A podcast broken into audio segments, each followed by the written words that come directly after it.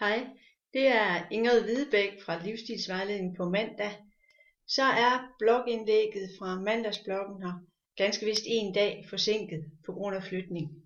Det er indlægget med overskriften Din personlighed, en medspiller.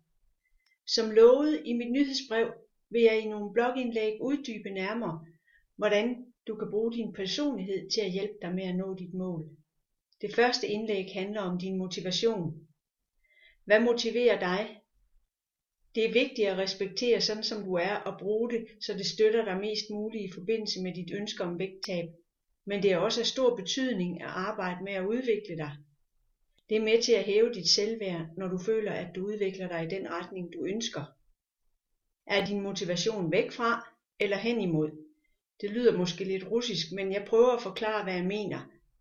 Ønsker du at undgå noget, eller ønsker du at opnå noget? Når du gerne vil opnå noget, når der er noget du længes efter, så er det dine ønsker og drømme, der driver dig. De er nogle kraftfulde hjælpere at have. Jo bedre du kan forestille dig og fantasere, hvor det er du vil hen, jo nemmere kan du nå dit mål. Det skyldes, at hjernen har svært ved at kende forskel på fantasi og virkelighed. Så den begynder at opføre sig, som om den allerede er der. Bare tænk på, hvordan du kan blive skræmt fra videre sans ved at se en uhyggelig film også selvom du udmærket godt ved, at det kun er en film.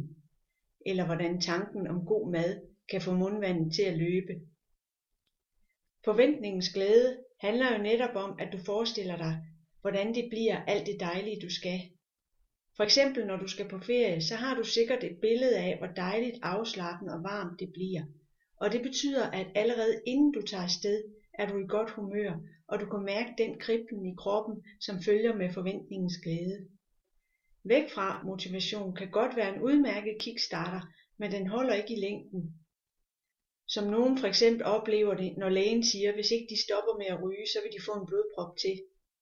Eller sådan som nogle mennesker, der har fået at vide, at de er tæt på at få diabetes 2, oplever en øjeblikkelig motivation til at tabe sig. Men som motivationskilde på lang sigt er den dårlig, og det skyldes, at så snart vi er ude af den værste farezone, så ryger motivationen, der lå i frygten, igen. Hvis du for eksempel ønsker at holde op med at ryge, fordi du er bange for den grimme host, du har lige nu. Når hosten så stopper, så forsvinder også dit ønske om at stoppe med at ryge. Eller hvis du ønsker at tabe dig, fordi dine knæ har sagt stop.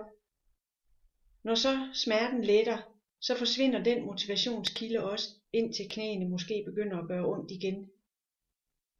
Derimod er hensigten med at nå det mål, du ønsker, en varig kilde til motivation. For eksempel når jeg vil tabe mig, fordi jeg drømmer om at være der for mine børn eller børnebørn, eller når jeg ønsker at tabe mig, fordi jeg ved, jeg får en masse energi og har det bedst med mig selv, når jeg er slank og passer på mig selv.